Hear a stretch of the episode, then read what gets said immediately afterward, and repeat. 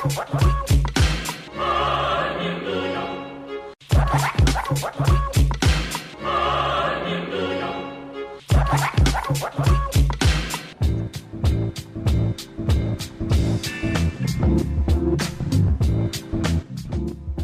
God it's free range.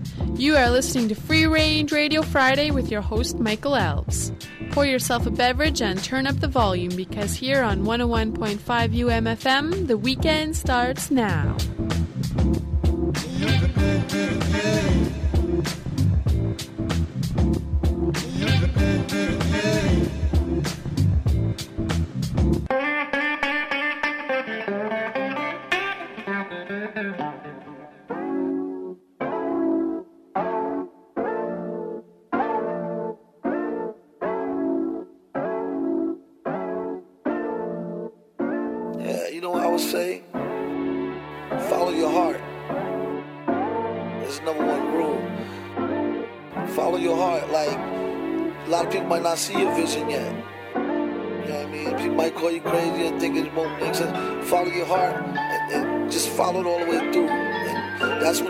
Making new ground and people will appreciate it later on. You know what I mean? It's really about what you see, you know, what you have inside you. Know, everybody's unique individual here. You know what I mean? So you have something to contribute. So whatever it is, follow that and bring it out. And share a table with all of us, you know what I mean? Yo. It with grace when my ink hits the page. I'm Sam Cates, hit these kids like a kick in the face. For a minimum wage, we stay moving forward on top of these rhythms at all costs. It's in the job description. Easy to say, harder to live it when we trying to honor tradition. But fact is, the cost of living's got you stressed out and spread thin, playing all positions. Trying to rise, sabotage by indecision. Clocks ticking, plots sticking. Trying to shine your light, gotta do more than just wash dishes, mop kitchens. Can't hesitate, you got wisdom. Most are only ready for the sprint. This shit's long distance, they not conditioned. My giant slap, you leave the record straightened. For those mistaken, frontin' like they miss hell cause they miseducated. I treat this like my thesis, dominate your playlist. With more afro than Angie Davis. Saying we all just chasing our dreams and aspirations. Some will call it quits, others demonstrate dedication. Perseverance is key to success is in the making. And more than work, it takes patience. So yo, can't let them trick you or distract you from your goals or be lured by the spoils of empires that we oppose. So when they try to push that poison, just point them towards my prose. Tell them calm down, listen to a brother who knows. Man, most ain't done the reading and it shows. Mediocre Joes posing as pros, just how it goes in this day and age. But super duty be that change of pace and raise the stakes each time we take the stage. Aim my takes at these snakes that's late to the game. Don't make the same mistakes. Had their whole career to speak, but chose to play it safe. That's why I don't put trust in these rappers or those that give them praise. That goes for hometown heroes right up to J and Bay. I guess it's just how I was raised. Black radical tradition stay in my veins. Something I won't disgrace for front page placement or likes or riches and exclaim. Try to deny us, you gon' feel our wrath like climate change, you bums. Peep the lineage in my drums. What I stand for speaks for itself. I never run, so when I show you my gun, know my Uzi weighs a ton. And we are live from treaty number one. One,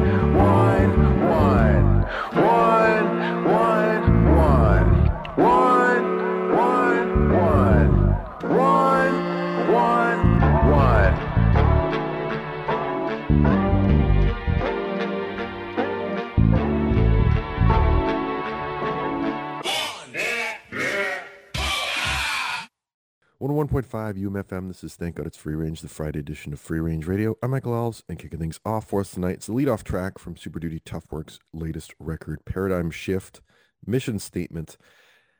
That album gets its release tomorrow night, and uh, we are going to be talking to show opener Tea Fannie, rapper from Calgary, in uh, just a few minutes. Uh, shout out to my son Archer, who was in for uh, Take a Kid to Work Day earlier this week and did the clean edit of that Super Duty Tough Work track and uh, did some some other work around the station as well. Uh, before we get to that, though, Christian Dillingham, record called Cascades, great jazz record that uh, I just went back to for I don't know, just landed on it earlier this week and kind of wanted to play the bottoms, one of my favorite tracks from it. Uh, so we're gonna play that. You know, some of the Super Duty folks coming out of the School of Music Jazz program here at the University of Manitoba. So uh, shout out to jazz artists and to rap artists and the convergence of the two. Keep it locked here on 101.5 UMFM.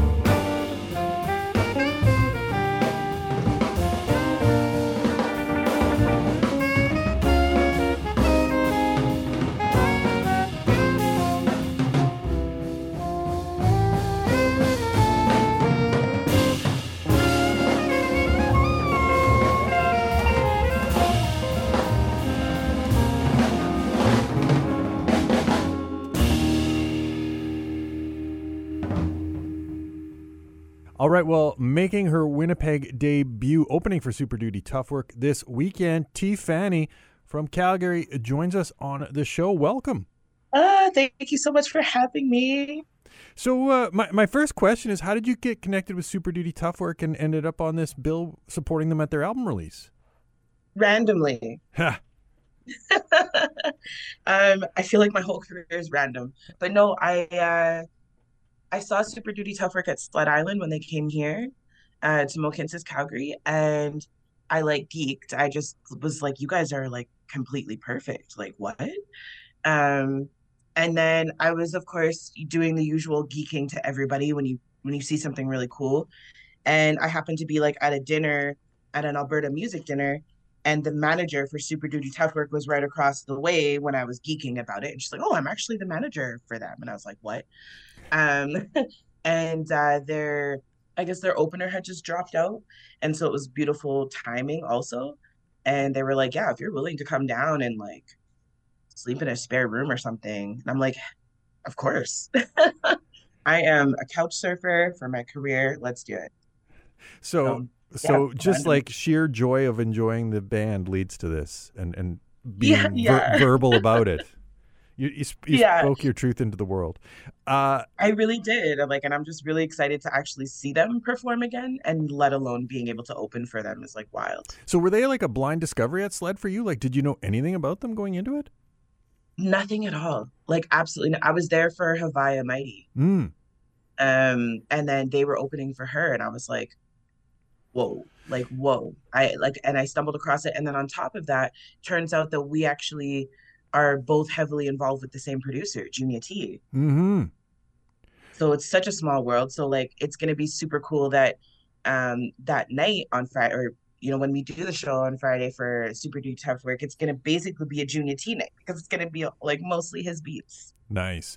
So, obviously, you you mentioned uh, you're in Calgary. How did you get hooked up with Junior T? Then is it just like the Canadian hip hop scene is kind of like, you know, na- a national network and not just you know, regional?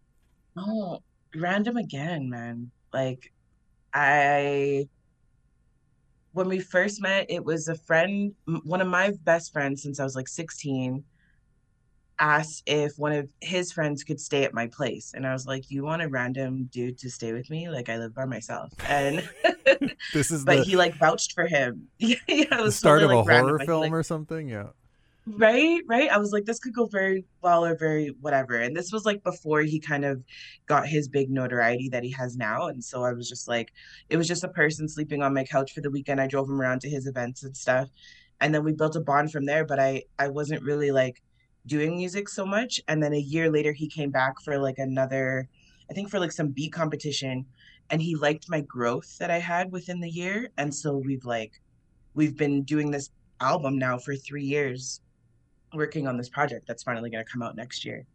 But yeah, it's random, random, random. That's Just be uh, genuinely nice to that, that's always a good idea, right? Uh, so you mentioned, you know, the, like growth in music. As I understand it, a bit of a late starter to the to the rap career.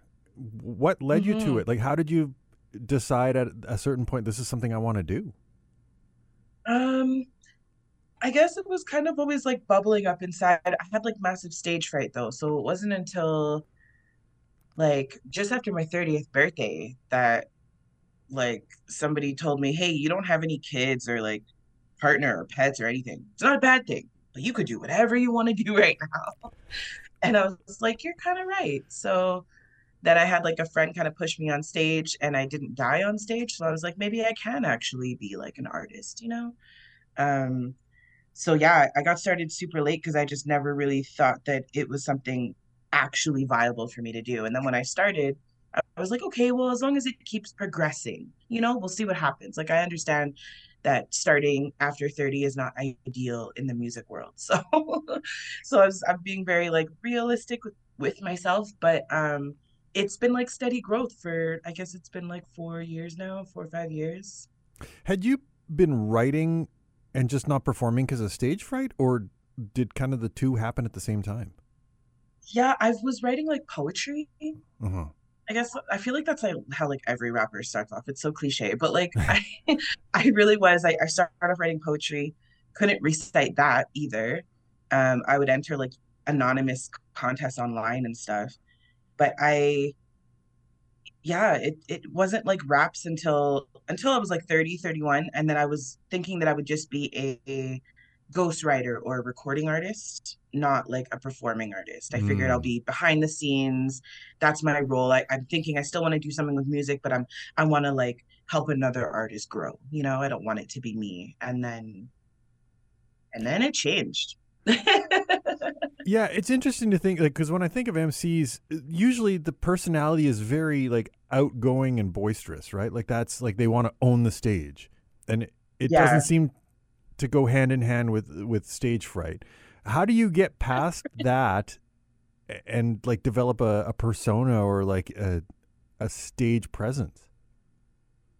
I think I think for me it was like I almost feel like I was always meant to be up there and it was just a stupid fear. Like as soon as I literally realized like little things right after my show, like things like I felt like I was visibly shaking. Like I just felt like the whole world could see my legs shake and my me trembling with the mic in my hand and and and you know me bel- belching from like almost throwing up. And when I watch the video back and also like feedback from people, like you can't see any of that. Mm. And I think that's like what clicked for me. And then I just kept getting more and more comfortable on stage. Like I was I was fortunate enough to have like a lot of artists around me because I grew up watching people like Politic Live and Arlo Maverick and stuff. And so when I started, like they would give me little tips like how to hold the mic properly and like don't stand in one spot on the stage, you know, just little things like that that help my stage presence. And I'm like, when I get really into something, I'm like all into it. So I just I worked really hard to try and catch up to the people that I, like I was surrounded by. Because even meeting Junior T so early in my career, I was just like, okay, this is cool, but like I really don't want any like handouts. I don't want people to look at me like, oh, she just got there because of her friends, you know? Mm-hmm. So I just, I wanted to like work, work, work, work, work so that I can get to a level so that I'm with my peers, not like playing catch up anymore, I guess. Right. Yeah. So, but speaking of your friends, did I read that K Riz is another pal of yours? Yeah, K Riz is he's I call him my big bro because we've known each other since since we were like 15, 16. Mm. Um, and ever since then, we always just told people that we were brother and sister. And of course, now that we're both doing music, we're like, you know, doing a little play off of it. I think we're, we're going to have a project coming out, Sibling Rivalry. Mm. um, but yeah, that's that's like my big bro for life in music. Now, obviously, he's been performing for a while. Did you talk to him at all about kind of performance style? Like you mentioned, you know, look, looking at someone like Arlo Maverick or something, but like did having a, mm. a, a, big bro doing it, it, yeah. it, it almost feels like, you know, like with the actual big brother who maybe like, you know, passes down his record collection or something that you're able to kind of. you know, it's funny. It kind of really was because when we were 16, um, like when we first met and he was like, oh, do you listen to hip hop? And I was like, uh, I don't know, like whatever's on the radio, you know, I think Missy might have been on the radio back then. And like, like Pharrell, like you know, it's it was very like pop hip hop, right? Um, and he was like, no, and he gave me the Nas Illmatic. Oh, and I dove into that, and that was like my first, I would say, like actual hip hop taste.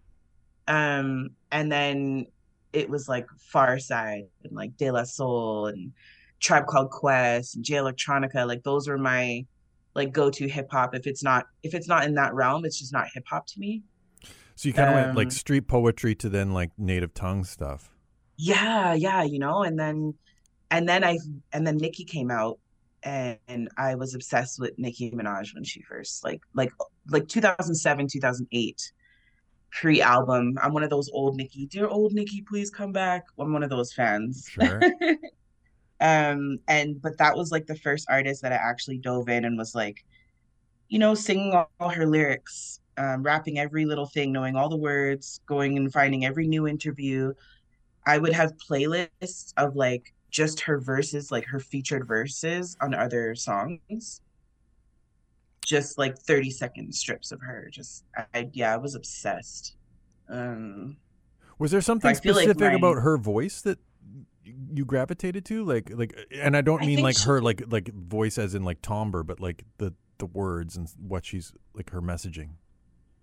I think I I don't even know what it was. I think she was just so rude and like it she she like it was like it was like she was a dude. Like we were listening to all these dudes rap and it just felt like she came out like a dude. Like Lil Kim was very much like girly girly girly. Mm-hmm. But I just I felt like when Nicki came out it was like she was she was so hard. And like I just I don't know, I was obsessed with it. And then I feel like my style now is like a mix between K Riz and Nicki Minaj and maybe Missy. Well, that begs an interesting question because I'd uh, read a, a little bit about you know you finally kind of tackling queer identity within your lyrics, and so like Mhm. gender dynamics and and you know role representation in hip hop because very often yeah it was kind of like the dudes are kind of misogynistic and the women are you know the little Kims overly of the world. sexualized. overly Yeah, sexualized yeah. yeah, Yeah. And, and finding your own place uh, as a person within this you know genre how do you like is it a struggle to kind of like push Yeah. back against some of that? I struggle so much because like being sexual is still a part of me and I'm an artist so I'm gonna like I want to show sides of that you know but I don't want it to be the end all be all. Yeah. Um I feel like sometimes if like you know if I end up doing one video or something where I'm like wearing a bodysuit and maybe look a little good or whatever and then that's what pops me I feel like a lot of artists will just stay in that lane because they feel like that's what people like and so they just stay there mm. but I I'm so curious if like I just I struggle with like yeah I, I don't really want to show all of that I want to be against it but also like that's a part of me so I should be able to show my sexuality every now and then um it's yeah it's it's just it's such a struggle I don't know. And like every single female artist that's popular that I know like we've seen lots of parts of their bodies. Um so like I I really don't know. And and like also there's nothing wrong with that. So it's it's so conflicting. Like I I I really don't know how to speak or how to navigate through that yet. I just know that I have to keep being myself um I've separated the super super sexual stuff because for me personally like my dad was military and I just don't know how to keep him away from that. Like I don't know how these like Cardi B's and Megan Thee Stallions like I don't know how their parents deal but I just for me I'm like Hershey T is actually a whole other alter ego of mine and I don't really advertise her that much. She's just there for the freaks whatever. But like my dad knows if he ever sees Hershey T anywhere around don't click don't listen don't so stay far away he knows that persona is an nsfw yeah, it is not safe for any family. Yeah. There's yeah, there's a video of me Hershey tea where I'm wearing a white bodysuit and I got Confluence, which is like a um, a local distill or local liquor here in Mohkinstsis, Calgary, and we we took the liquor and did like a flash dance. I had a, a, a pole dancer up on the pole and I was at a chair at the bottom, and he poured the liquor all over my white bodysuit. That's Hershey tea so the and that's like the extreme level of like I can't I don't want to show it too much in Tea Fannie. Mhm. So Hershey tea is like extreme version of so it's like an outlet for you uh, for certain songs or, or certain sentiments yeah, basically. For me it's like it's an outlet and I started off with her like she would only drop on I called it Side Chick Day, which is February 15th. and um and then I just I got a bit too busy so this year she didn't put out anything but she has two projects out there. Two like three song projects. so uh, in terms of getting things out I, I read that you wrote like a 4 a.m response to the million march for children Oh, is, is it true that like like in the middle of the night you couldn't sleep and you just had to to write yeah. So what happened was during the day, I was working and my coworker and I were like just going back and forth on it. And then for some reason, I just started typing and I wrote out basically the whole song. And I was like, I don't know what I'm gonna do with this. I'm one of those impulse people. I know that I'm just gonna want to like tell my job that I'm sick and like record this and put it online right now, you know? But I was like, let me be an adult and not be so ha- so haste or whatever. Yeah. And I just I sat on it for the day, and then I couldn't sleep, and I was like, I don't, I don't know what it is. I can't sleep. I need to just. So like yeah, like two three o'clock in the morning, I I recorded it, and I think I uploaded it by like four. It was just it, and it's not even like I wouldn't even say it's the best like representation of my skills and stuff. It's literally like I don't know what it is. It's like it's like a half rant, not half, like part rant, part poetry, part spoken word, um, part rap. Like it's just my brain. I couldn't Well, full credit because I understand. couldn't sleep, but I didn't do anything productive with it. I didn't make a song. Well, I mean, that's I guess that's just the, the I'm fortunate enough to be an artist because like not everybody has an outlet, but this world is highly tough right now. And uh yeah, I I'm I, I'm just fortunate enough to have that outlet. And I was just hoping that like maybe if people listen to it, that like maybe they have the same views and like maybe it'll be a little bit of a relief or a, re- a release. But Mhm. um also on the other end, I'm hoping that somebody listens to it and clicks in like, oh, maybe I am a bit of a bigot. Like, I don't know, doubt doubtful, but it was more so for like us. If you reach one, I mean that that's a change that can be a force for good. Uh, in terms of the set this weekend as an opening set, like how do you, what goes into putting together how you're going to present yourself to the Super Duty fans that are there? You know, obviously for the release show. I am beyond excited. Well, I I catered this set, so I wanted it to be uh more on the boom bap side because that you know Super Duty Tough Work is hip hop. They are they are hip hop. It's just yeah. And as like a fan too, I'm just like I want it to be such a perfect set. So I I catered it more to like I took more of my boom bap ish type songs, and I'm going to be performing those. Um, it's about a 40 minute set. And I also took, I like doing covers. I don't see a lot of covers in hip hop. I think Super Duty Tough Work, I'm pretty sure they did a cover for Sled Island too. So I'm like, I'm, I'm, you know, mashing that. I have a, a Nas Mm. beat that the Nas made you look because, you know, to bring it back full circle with, with how I started um, listening to hip hop. Uh, and then I'm going to do a Missy Elliott cover, like a full cover with only one of my verses at the end. Um, and then a lot of the beats are going to be the Junior T beats for the new album that comes out next year. Cool. Well, before we I'm let you go, I want to get you to pick a track that we can play for listeners. Uh, to give them a little taste of what you might be doing at the release. Yeah, show. sure. Actually, I just dropped a track uh kind of today. Yeah, another one of my impulse. But here's what happened. um Catfish and I, Catfish the Wizard, he's a dope producer. And he um we came up with this song. This is the radio, so I can't say exactly how.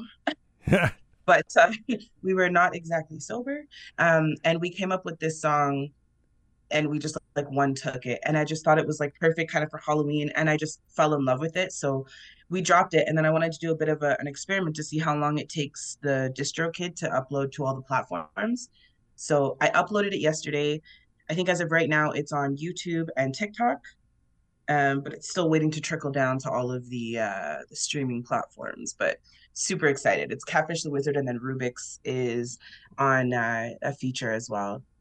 All right, we'll give that a listen. Uh, you mentioned the radio. That reminds me, you do a show at CKXU. Oh yeah, yeah, I do. How does uh, Um, I'm- doing a show impact like your writing? Like, do you find that listening to other people for the purpose of putting together a radio show impacts you as a writer at all? Hmm. No, I haven't found that. Um, I do find that it impacts like uh my following. So like when you support people, you get support back Mm. for for the most part. And so I found that like just by simply like playing some of the people's songs, like they'll in turn might get some comments on my Insta. Maybe they'll see like a show that's in their area, um, share it on their stories. Like it's it's kind of cool in that sense. I never really thought that uh, I would get anything back from it. I'm just like I just genuinely think that Canada has some amazing, amazing talent. And I wanted to do a show that's only Canadian music and like still be dope. That loops us back to you, you know, just saying positive things about Super Duty Tough Work and their manager being across the, the room and stuff. This is uh, Yeah. full circle. Wild. Elise. Yeah, we were literally like, we just happened to be sitting across from each other at the table and like, just, yeah, just talking about Super Duty Tough Work. Their Sled Island show was immaculate. I literally, I call them immaculately perfect. And then I didn't even know that they have a whole saying of like, tell six friends to tell six friends about us. And I was like, that's interesting. That's literally how I operate. I feel like a lot of my like rise has been word of mouth. So Awesome. Well, happy to have you on this show. Looking forward to having you in town. Uh, Tea Fannie opening for Super Duty Tough Work for their Paradigm Shift album release. Thanks for taking some time and safe travels. thank you. See you soon.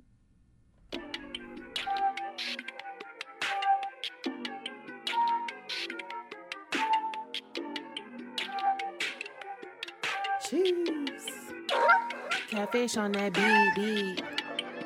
Yeah, it's catfish on that beat. Hello, my name is Tea Fannie. Catfish on that beat. Hello, my name is T. You can't take me off my grind.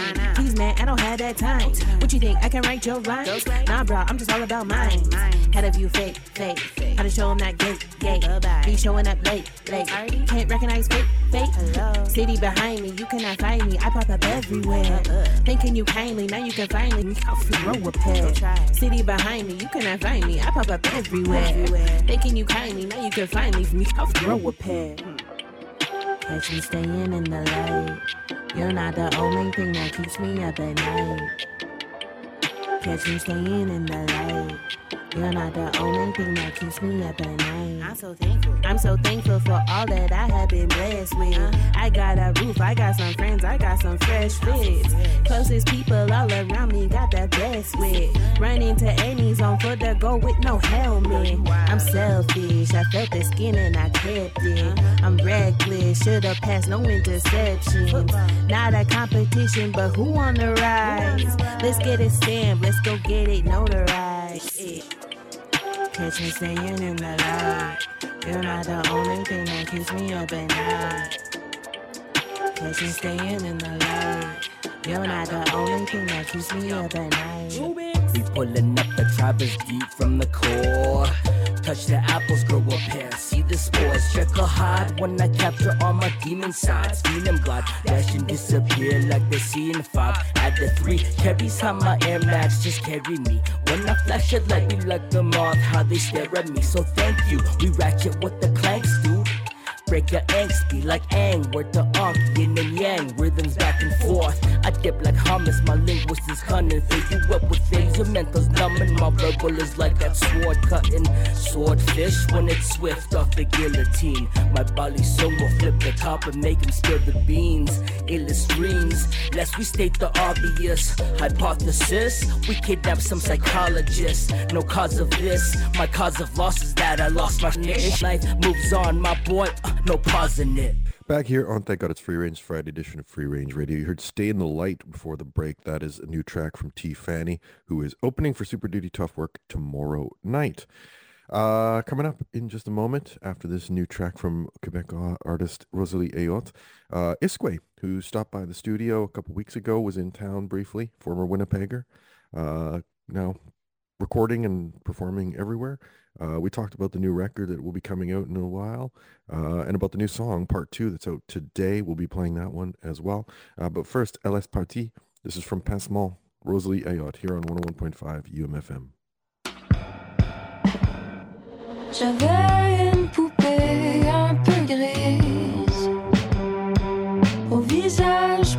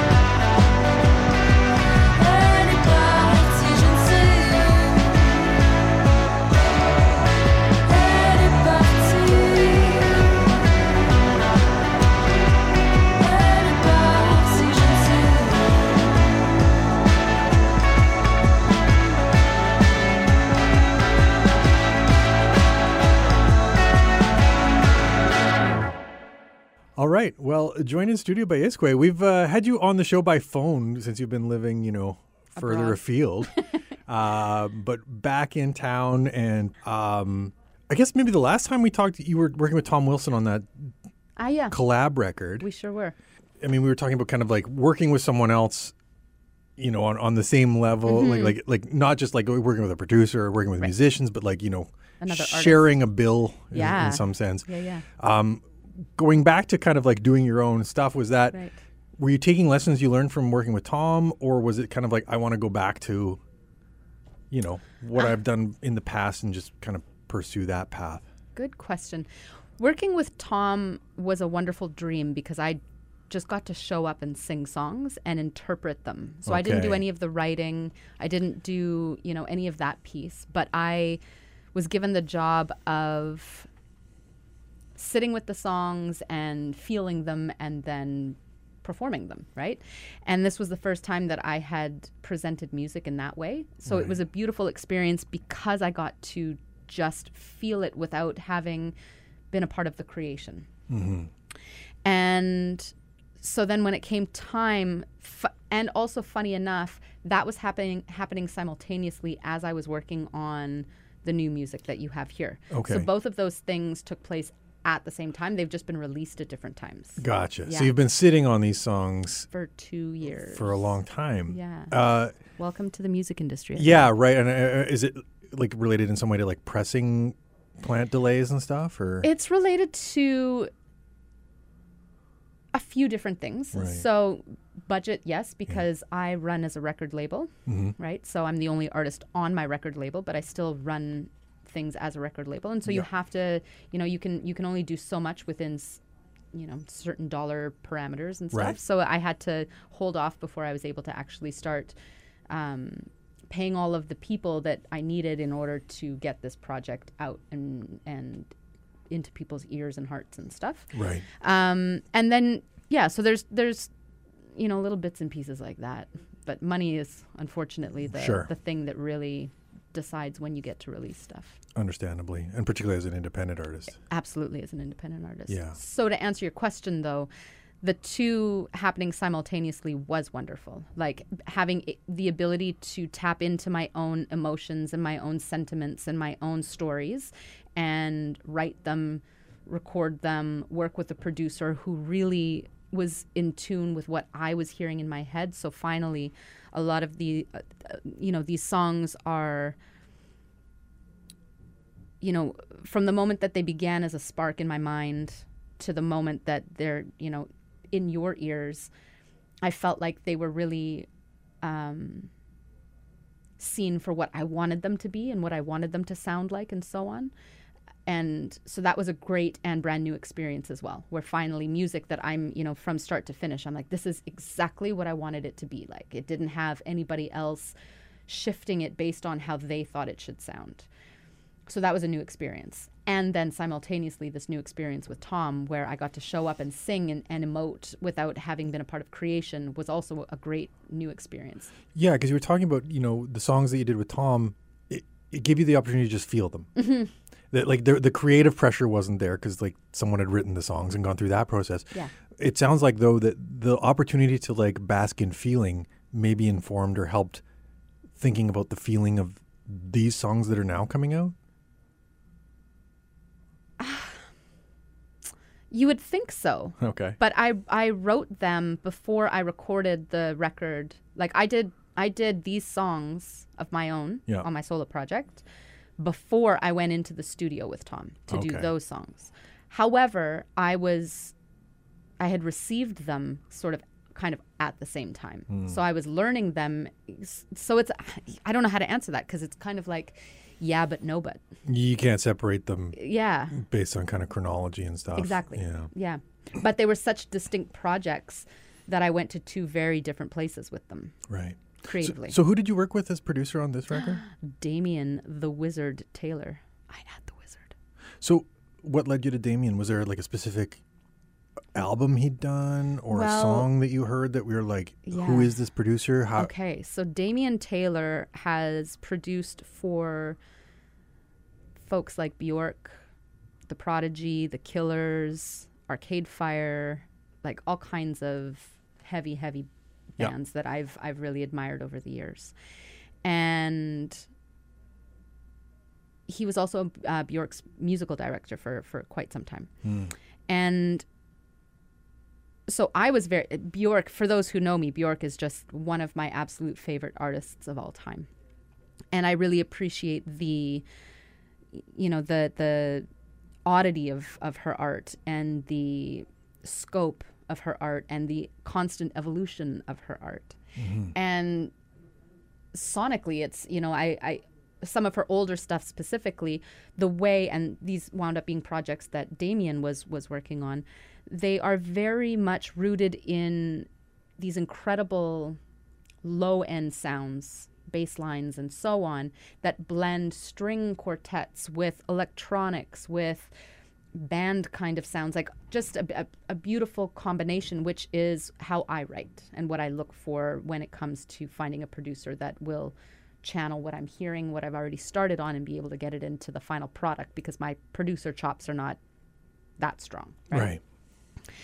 so I didn't, you know, I'm not somebody who follows producers, but I follow the artists. And so I was working with an A&R who while we were starting to work on this new or while I was starting to work on this new music was looking for somebody who could be a good fit to produce it and and presented Damian. So I hadn't heard of Damian as a human, but I knew a lot of his work. Right. So it was very exciting. And, you know, I had to go into it. And then, funny enough, here's a little funny story about how bad my memory is. And it's embarrassing, but I'm going to tell it anyway. When we had our first chat, um, I was like, man, I'm a huge fan of Bjork and blah, blah, you know, like very excited to tell him and, and, you know, like excited to say, you know, what I had appre- what I had appreciated in his work and so on. Mm-hmm. And then I misquoted the B- Bjork record. oh no. I said the wrong one.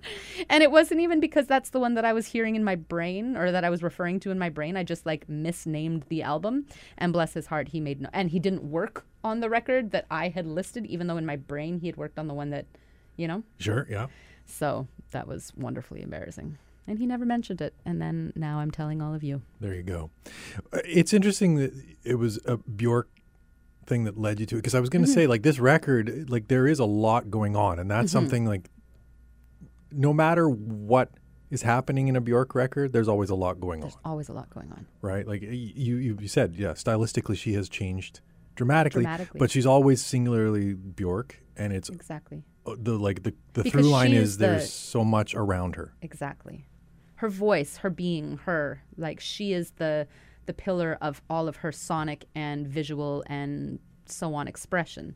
So it's like as she shifts and grows and evolves as an artist, she is still the the, the epicenter of it all. So was that something that you maybe talked about with Damian, like like that Yeah. epicenter? like, Exactly. I, my voice needs to be in the middle, but I want to be enveloped. Absolutely. And funny enough, you know, these songs you'll notice don't have huge backing vocal tracks.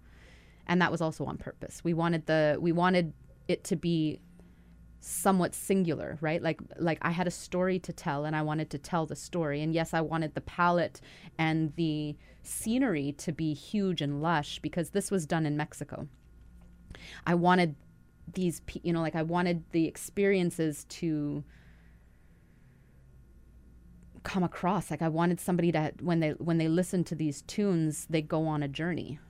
But I wanted to be a storyteller still at the same time. You know I didn't want it to be um, swept away with wild vocal productions and and you know wild harmonies that can be incredible and beautiful and I've done them in the past but I don't you know with this one I wanted it to be more like focused in on what I was saying It's interesting. I didn't know it was recorded in Mexico, but when you were talking about kind of like the the vocal and then being surrounded, I was thinking of like like a flashlight in a forest, Ah, right? yeah. And so there's like this dense forest. Yeah. Maybe it's a dense jungle Yeah. instead. that and like your voice is the flashlight. well it was the jungle of Mexico City Oh, okay. so it's an urban jungle. It's an urban jungle, but it is a an incredible place. And you know, 33 million people. Like the energy there, we we captured a lot of environmental sounds and some of the experiences that I have talked about, like you know, in these tunes took place outside of the city, but the production and, and the, the writing and recording took Right. place in Mexico City. Well, speaking of experiences, I know there's like like uh, relational and like emotional songs amongst Mm-hmm. the singles that you've released so far. Like, are you a person who like tries to tap into like your your autobiography when you uh-huh. write, or do you maybe push against that impulse at all? I, yeah, this is the first time that I've felt comfortable doing it. Mm-hmm. Really, you know, I've I've sort of loosely touched on it in the past in terms of being really vulnerable about my own personal experiences and my own private heartbreak and and love and sensuality and all of these things that are very intimate. Mm-hmm. And so this is this is new. Not yeah, new to me really, like new to me to finally tap into it comfortably and to start sharing it. So when you say comfortably, like like in a way that you're not too tender in the emotion, Um, no, in a way that I'm allowing myself to tell my truthful stories of these very intimate experiences. right? You know, like one of the end of it all, as an example, is a story about my divorce, the end of my marriage. And, well, not so much the divorce, but the end of the marriage. And that's a very deeply personal thing to go through, right? And, you know, so my, my ex wife likes to joke very playfully that, um, you know, the only love song I ever wrote her was at the end of our marriage. And, and, you know, it, it, uh, it has some truth to it because it's in the past it hasn't been the thing that I've been able to tap into. And I don't know if it's you know, if it was some sort of mental block, emotional block, you know, age, maturity, time, who knows what it was, but the that switch was able to to flick for me and now I do feel much more capable or available to tap into those places and and have those So you were maybe holding yourself in reserve prior to that. So yeah. Yeah. You know, I, I think that um, emotional vulnerability hasn't been my strong suit in this lifetime, to date. Right. Work in progress. So then writing a song like that and then having to perform it Yeah. either on record or live. are- Are you at a place where you're able to do that, like comfortably? I am. Yeah. I am because the enough time has passed that we're very good friends. You know, the the the sentiments in the song itself, like the the specifics that I'm referring to, are are now you know enough time has passed, enough healing has taken place that I can be a part of it again without it being too raw. Right. That's kind of the the the beauty of having done these tunes two years ago, is that there's been enough time. remove, Yeah. yeah. There's been enough time of me. I mean, I've sat with them. I've listened to them. I've sang along to them. I've all of those things. I've created the you know the the visuals that go with them all of these different pieces so i've been a part of it the entire time however now the dissemination and the performance like i said there's been enough space and time that i've been able to heal and work with you know or not work with but like yeah work with you know my loves who are a part of these stories so that i know that they're comfortable with it as well it's not like i've you know cut this breakup record and then i'm like surprise and they're like oh my god what eh, and then i'm cutting you know like re recutting wounds all over the place Right. Uh, before I let you go, uh, I want to get you to pick a song. Great. And if you have a reason why you're picking it, or if you have an anecdote about the song, Okay. let me know. Mhm. And we'd love to hear that. I'm gonna go with part two. This is the latest tune that um, that I'm I've released, and this one is the references the second act of my broken heart. so this song is about a love affair that took place at the end of my marriage, and you know, and out, and it was a rocky one. It was full of, you know, love and passion and heartache and unhealthy choices and, you know, all kinds of things mixed up into one big ball. So part 2, the second act, it's uh you know, it's it's a jam that when I hear it I am transported back to the 90s New York club scene. That's where I go in my mind. I imagine Sure. myself dancing in some place that's kind of, you know, underground and hard to see. Well, hopefully it'll transport listeners. Thanks very much for coming in. It's good to have you in live here. Ah, thank you for having me. It's always good to see you too.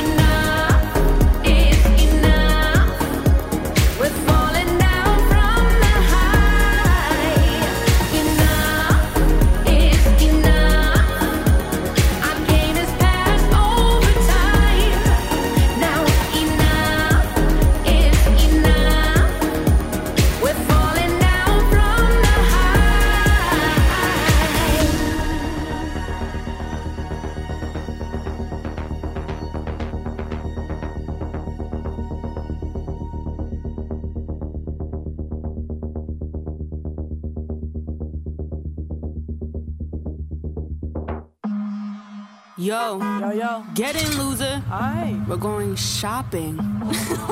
Let's go. I've been going hard, they telling me to stop it.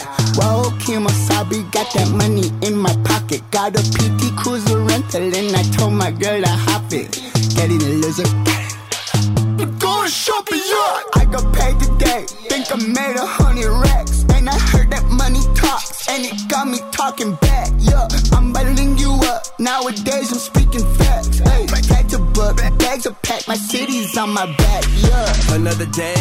Dollar. Came a long way, me and my brother. Dropping a stack at the drop of a dime. I missed the flight, just book another. Woo, I'm sick and I'm wicked and nasty. They follow me like paparazzi. How can I help you? They ask me if I feel petty, then baby, I'll get that tax free. I'ma cop me a grill to see how I feel, homie. Told my girl we ain't broke no more. It's got a ring to it, put a ring on it. I shoot my shot, we fine. Boy, that rock don't lie. This that moonlight shine. We say goodbye to the days when my car declined. Cause I got paid today. Yeah, I got paid today.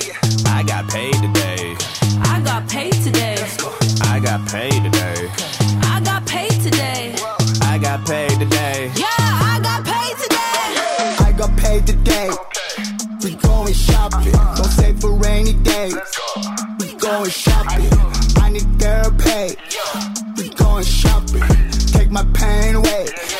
We going shopping. I got me a designer. His name Hugo. He a boss. Everything is custom. I ain't worried what it costs. My designers aren't indigenous. I do this for the cause. I don't check the tags, man. I just put it right out. Yeah. Eating good, Rick Ross.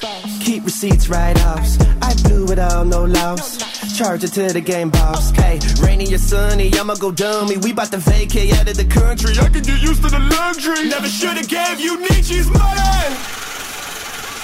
You pay me. God damn it, I'm broke again. Back to bumming them smokes again. I need help from my folks again. Swore I'd never be broke Then again. it's back up, get the cash out, then the camera's out, but the act When it's said and done, let me tell you something. Let's around and find out, son. Look at me, look at me, Angles when the spotlight hit. look at me, look at me, I'm shining bright and we way too late. look at me, look at me, I could be on the Forbes list, look at me, look at me. but I spent it all for the positive hits. I got paid today. So We going shopping. Don't save for rainy days.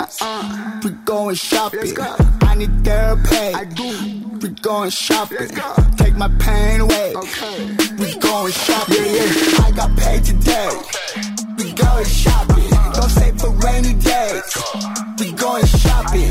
I need therapy. We going shopping. Take my pain away. We going shopping. I got paid today.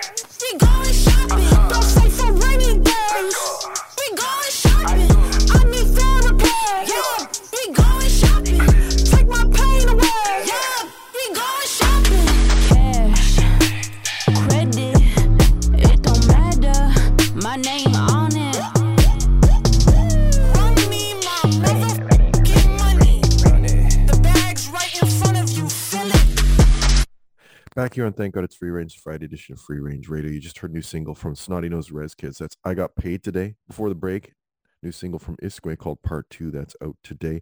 It is Bandcamp Friday, so uh, if you have the means, maybe support some artists by purchasing their tunes.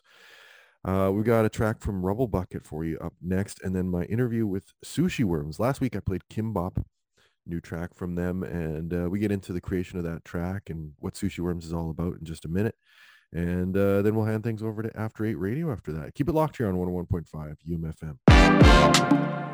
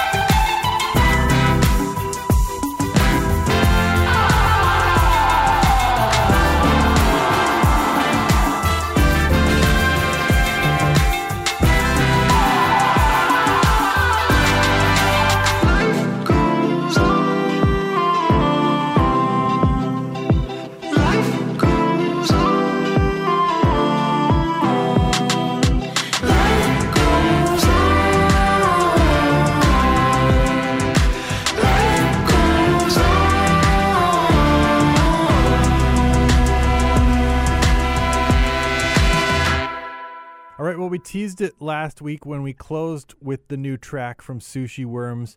Uh, we've got the person behind it. Joe is joining us, the man behind Sushi Worms. We played Kimbop. Welcome to the show. Thanks very much, Michael. So, as I understand it, uh, this was somewhat of a COVID project, Sushi Worms. Is that correct? Or the fact that your first true, album was called Straight Out of COVID just a coincidence? It, it could be a little bit of humor there, but uh, no, it was actually. I was uh, at the time I was with the military, so I was posted uh, on a NATO base in Belgium, and for whatever reason, uh, I got stuck in Germany with my son, and we are in a, a town called Worms. So we were, of course, eating sushi as you do when you're in. Germany known for its sushi. It's not. That's the thing. But uh, this town spelt Worms or Worms, as they say in German, is the oldest town in Germany. So they say. So we just happened to blend the two together, and then it started as a as a side project for COVID, and then has morphed into this. So was it like a solo project by virtue of like not being able to be around other people, or like is it something? Because I know you you play in other bands and stuff. Was this something you kind of wanted to spin off and do something on your own, just generally as someone who's in bands?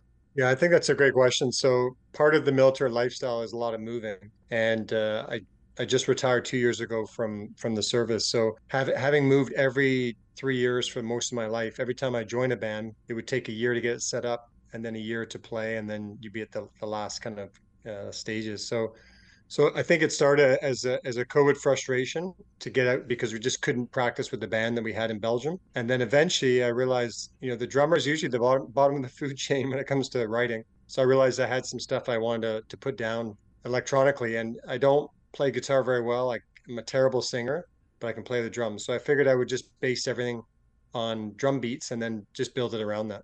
So is it the kind of thing like where you're essentially like riffing a drum beat and figuring out kind of a pattern that works that you can build a song atop? Like how do you kind of like build from the drums out?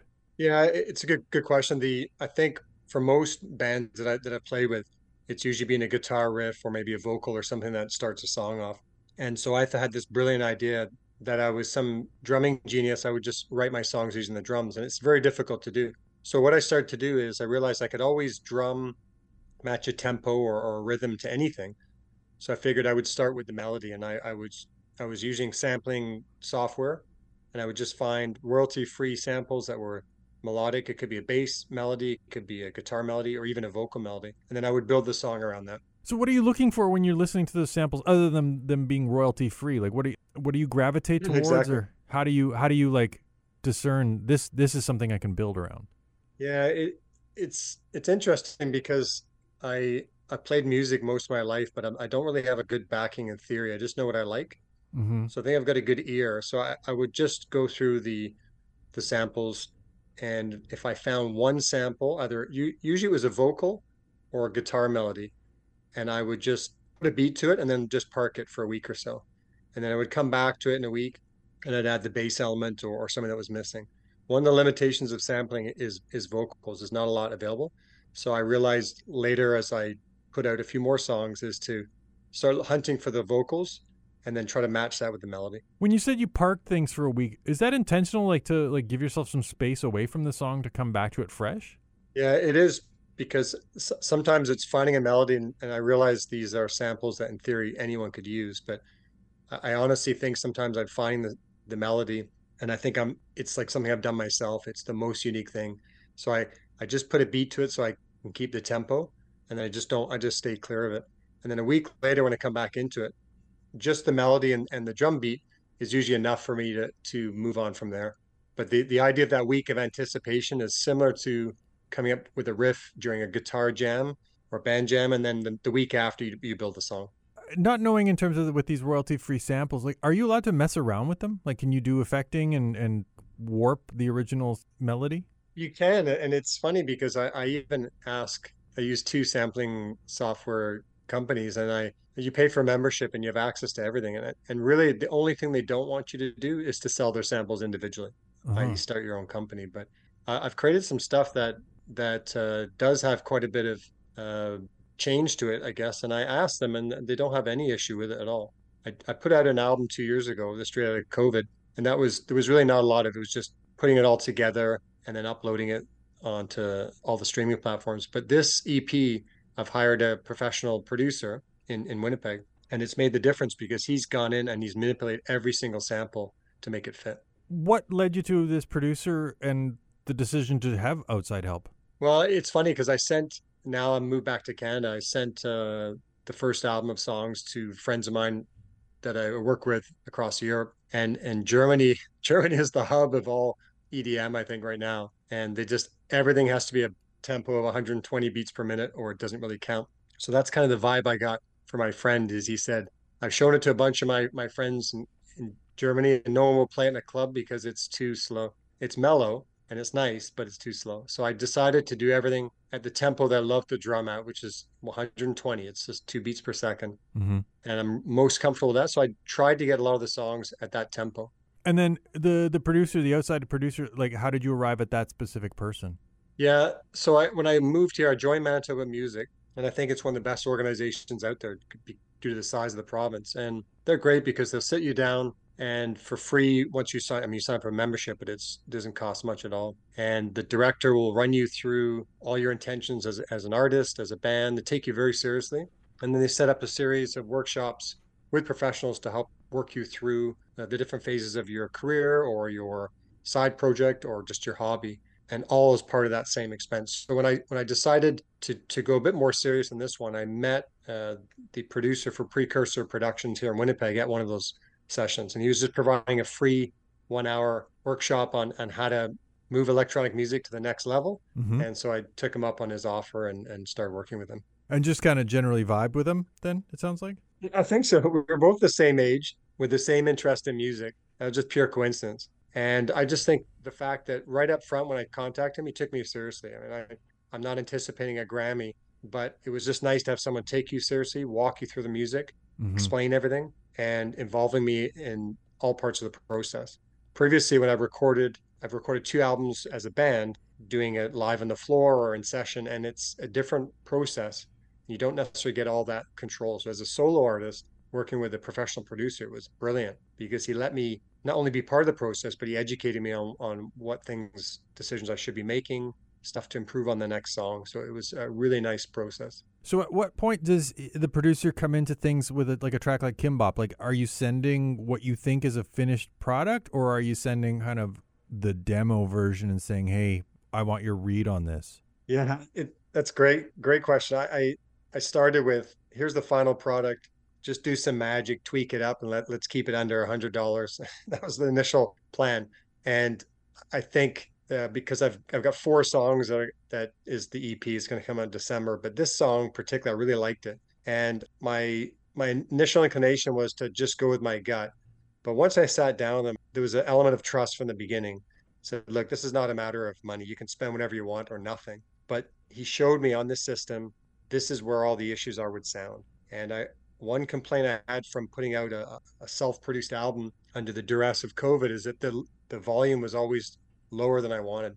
So if you ever played it, uh, it was just too low. So he explained to me how to fix that, and we went through the process of taking that one song. And I, he did have, uh, I'm using Ableton Live as one of the software tools, and he had an expert in Ableton Live. So he sat with me as well for a couple hours, just show me some of the possibilities and some of the things that a lot of producers are using. So once I saw that that process, I was sold, and then basically hired them to finish the other three songs with me. So you've kind of answered my next question already in terms of talking about you know the the prior record and it being quiet and like learning from that. But I I did want to ask you what you took away from or built upon from the first one to the new one. I think it's like a lot of lot of musicians. The first song I remember making when I was in Kingston, Ontario, the home of the Tragically Hip, and we were gunning to play it at the Toucan, which is where the Hip would play on these surprise gigs. And I think I was just rushing it.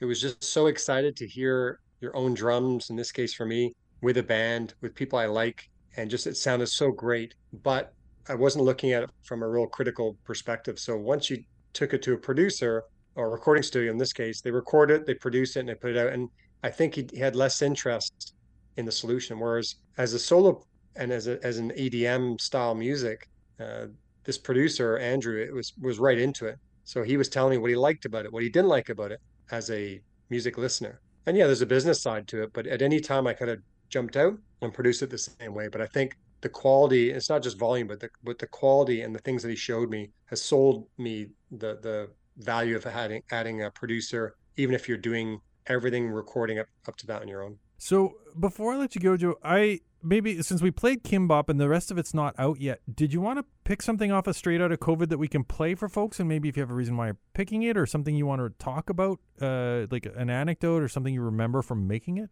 Sure. So the the one I like the most is called As We Coming Out. And and it was just it was funny because I was struggling, as I mentioned, with, with vocals and I don't sing. So I, I wanted to do it all electronically, and that's a that's a big challenge. It's actually fairly easy to bring people in to do voiceover and that stuff. So because of COVID, it was I was limited. So that was that was the lyric uh, uh, just for that sample. So I just put it down as a as a as a marker, and then before you know it, uh, there was a few of us working on it together out in the in the post production. It was it just came up as that song, and I just really liked the beat to it, and I like I just like the vibe. That was the first song I made. So we'll play that one. Uh, when does the the rest of the EP come out? So the uh, first of December. So I just made it easy. I sat with Manitoba Music. I I already had about an album of about 18 songs. I was going to whittle down to about 12. And uh, he came up with this great strategy just to release it as three EPs. So that way you have time in between to either set a theme or to or to work it into a different thing. So I, I have this long-standing uh, artifact, I guess to call it, that I when I was deployed into West Africa. It's called it's just a sign I, I saw I bought off this guy. It's called Hot, Sweet, and Jumpy. So it's above my head as we're speaking right now. And uh, so this album is called Hot and then Sweet and Jumpy, and the other two will be Sweet and then Jumpy. And it makes more sense if you go on hotsweetandjumpy.com, you'll see the artwork and the actual sign, plus a, a couple other things together. So a, a lot of it's, uh, I think, just adding a bit of humor to it as well. Is that website the best place to keep tabs on your music? It is, yeah. So hotsweetandjumpy.com, I basically everything can link to there. It also has the previous band Tighten Up when I was in Kingston, and you can get to all the all the streaming stuff from there as well. But ultimately, it's just a, a nice hub for me to put all my creative stuff in one spot. And uh, I you can't see it unfortunately, but I'm passing out 300 copies of the album, if you want to call that, and I'll save one for you, which is a pack of Mentos gum with the most amazing art on the front. So when I eventually meet you, Michael, you're going to get your own uh, copy, and then on that it just has all the information that you need. So releasing an album on, on a pack of gum is probably the first I've heard of it, but it just it was an idea we were working with. Sure enough. Well, Joe, thanks for taking some time to talk about it and for sending your music our way. Thank you so much, Michael, and I, and I love the station. I, I'm uh, again, I told you, I'm I've just finished my first year in a PhD program, but uh, this is back to Queens Radio when I was in Kingston, so this is awesome, and I'm gonna. It's on my car radio, and every time I'm driving to U of M or back, I'm on it. So thank you. Wonderful. Well, you're on it in two ways.